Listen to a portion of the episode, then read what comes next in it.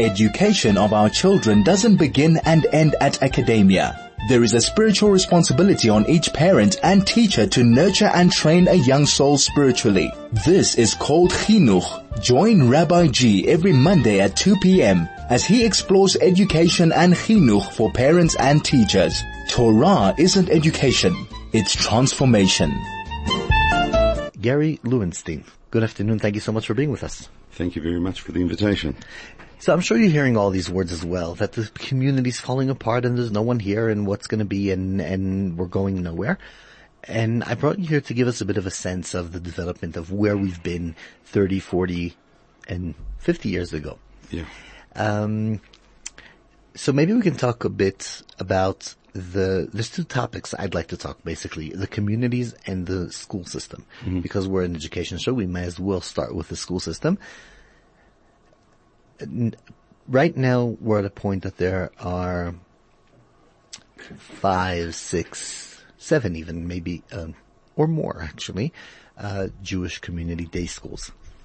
How was it 40 years ago? Well, it started at the beginning, more or less that I remember, or what people have told me.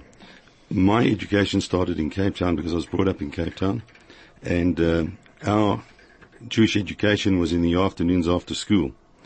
So, and uh, when we moved up to Johannesburg, that education in the afternoon continued. Either it was in the afternoon at uh, the government schools, or alternatively uh, before school in the morning. That was called Cheder. That was called Cheder, yes. Okay, at the time. So there wasn't really a, a, a proper Jewish day school?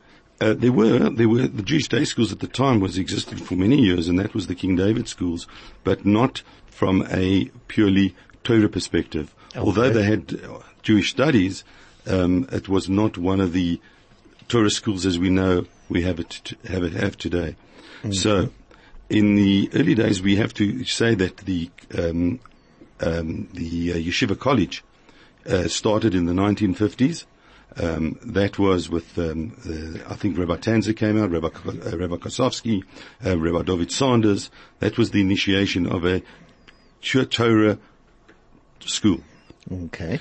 Even although the Adas Yeshurun started in the 90s, they came uh, members of the Adas Yeshurun, or the Yekka community, came to South Africa in 1936.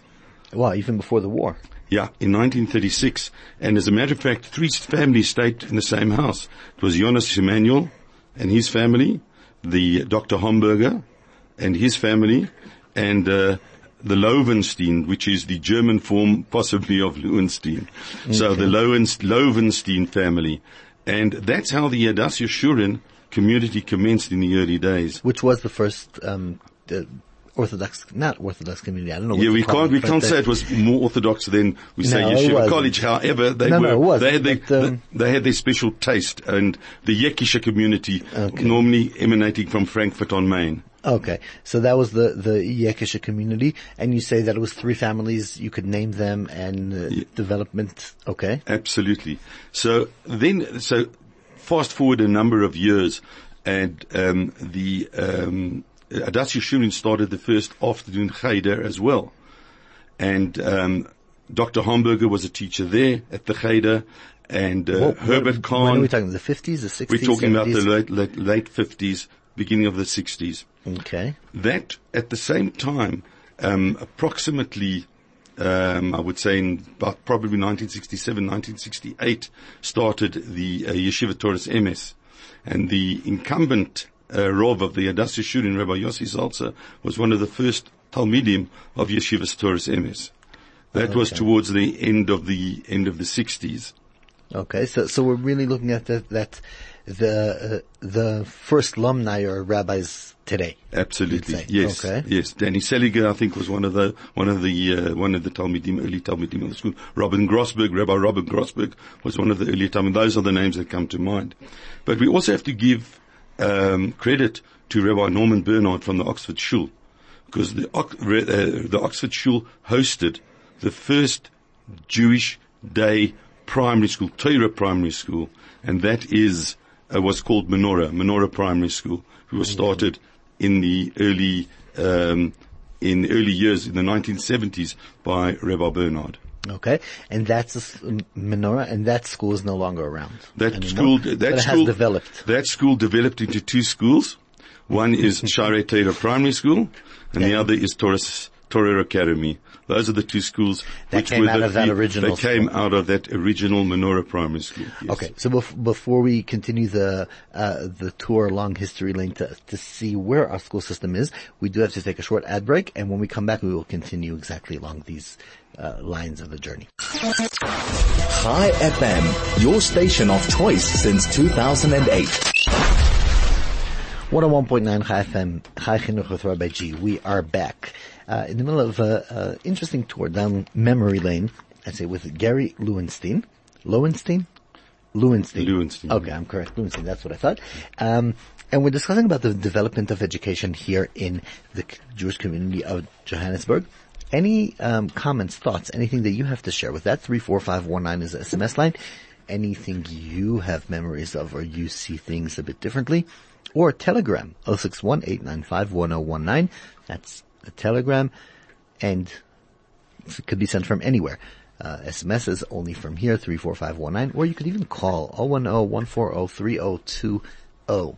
So, we spoke about late, uh, early 70s, let's say late 60s, early 70s when everything started, would say. Correct. And things started to develop. And then the times that you're talking about one school here, one school that developed maybe into two, and then there was another school, but it was kind of very small and limited. Correct. Um, w- remember also at the time uh, the Beis Yaakov Girls' School started, as um, and uh, also the Torah Academy developed into their high schools, girls' high school and the boys' high school, and um, yeah, that's that. But the greatest influence I want to say was the start of the Torah Revolution, the Kiruv Revolution. So how did that in start? South Africa? Let's go a bit in that area. So in, towards the end of 1969, Rabbi Shakovitsky was commissioned to start the first kollel here in South Africa. Basically a Jewish study program for adults. It was really a kollel. That kollel Jungelite were brought out from basically from the north of England, Gateshead. Just translating the Kollel word. Okay. Yeah, oh, I see. Okay. Okay. um, they were brought, he came out from Gateshead, um, and it was under the really the direction and push of the late Rav Yaakov Salzer. He was Okay. the uh, the Rav of the Adas Yeshurun, Zichron and Livrocha, and his brother-in-law Rabbi Tzvi Lieberman.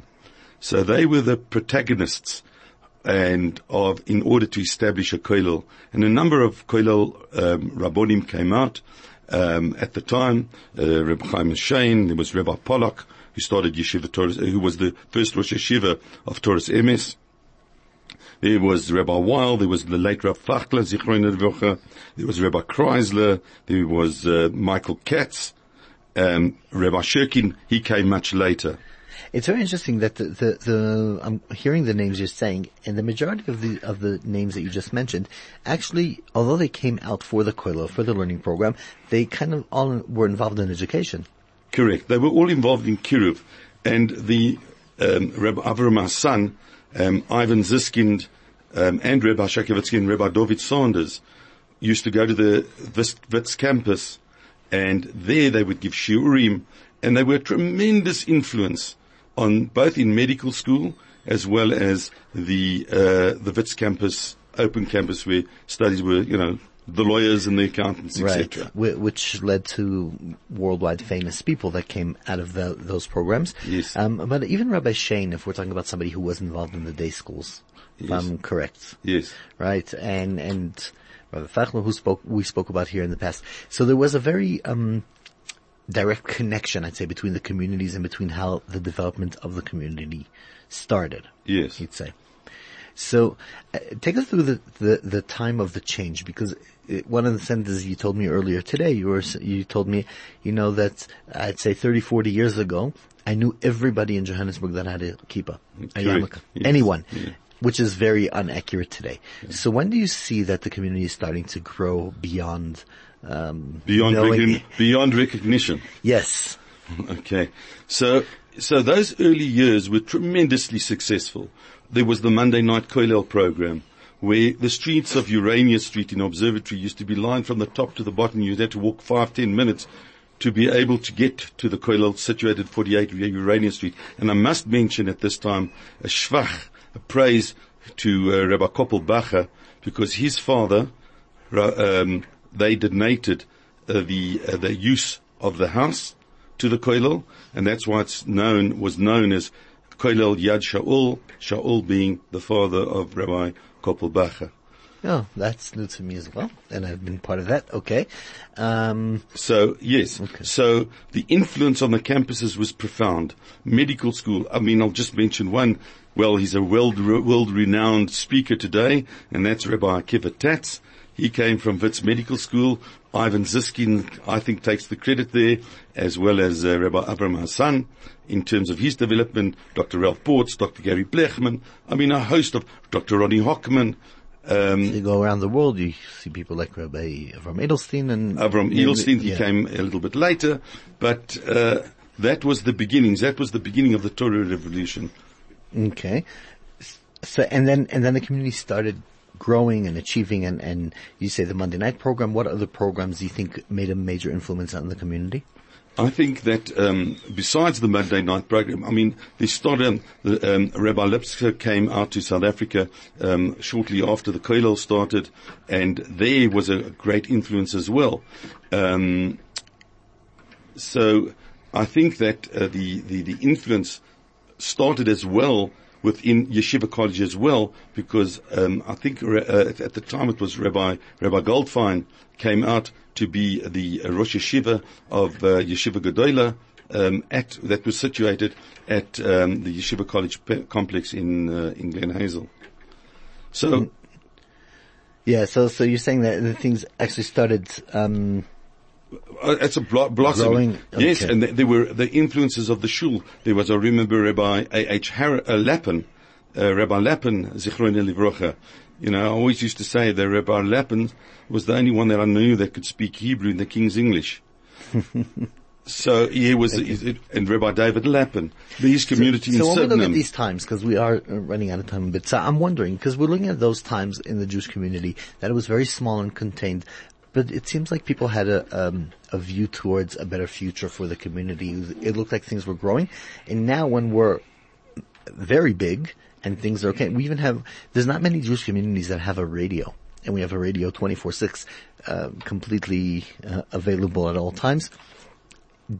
And, and the feeling in town is like things are falling apart. As, as watching the journey, do you see the same?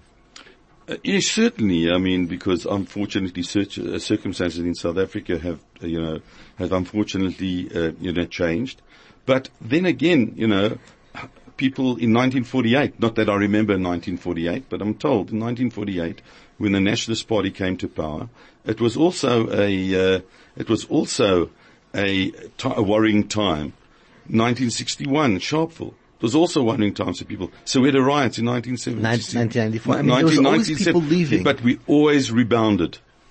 We always right. rebounded. There was always the, that continuity in terms of a community, in terms of a, a of a South Africa. Okay, so those, those of us who are listening to you now and are very nervous about the future, okay, what would be the next, like what can we do as a community to, for the rebound, for getting back, for getting back on track instead of just being stuck with our anxiety? Well, I, I, I believe that everything is, uh, is in the hands of HaKadosh Baruch Hu. Hashem is Hashgocha Pratis. Hashem dictates the, the, the trends of the world. And, you know, obviously we have to be wary but at the same time, we have got a tremendous situation within South Africa, and especially in our communities, be it Glen Hazel, be it Sandton. We have got a tremendous, we've got tremendous, a tremendous Beis Din. We've got tremendous Rambodim, and we've got a tremendous chinuch system in place. So if we've got that all, then, you know, I, I say, wait and see. Yeah, beseder. Yeah, beseder. But let's, let's rather give a fight and, and make it happen. Absolutely. Okay, so we can make it happen. Um, okay, it was, you know, I, so many times we talk about the, the stress of the future and, and, you know, it's nice to have somebody who could say, listen, we're much bigger than we were. We're growing. We've had many outfalls throughout the year and the Jewish community picked back up and, and we can hope and look with all the economy and the government and everything still, don't lose hope. Absolutely. Chazak v'yamatz. Thank you so much for being with us. That was Gary Lewenstein, who's been with us quite some time, and I think that maybe as the show goes goes on, eh, other times I'm gonna bring you in for other topics from the past to see how we can influence uh, today's life in uh, Johannesburg community. Thank you so much for being with us. Thank you very much.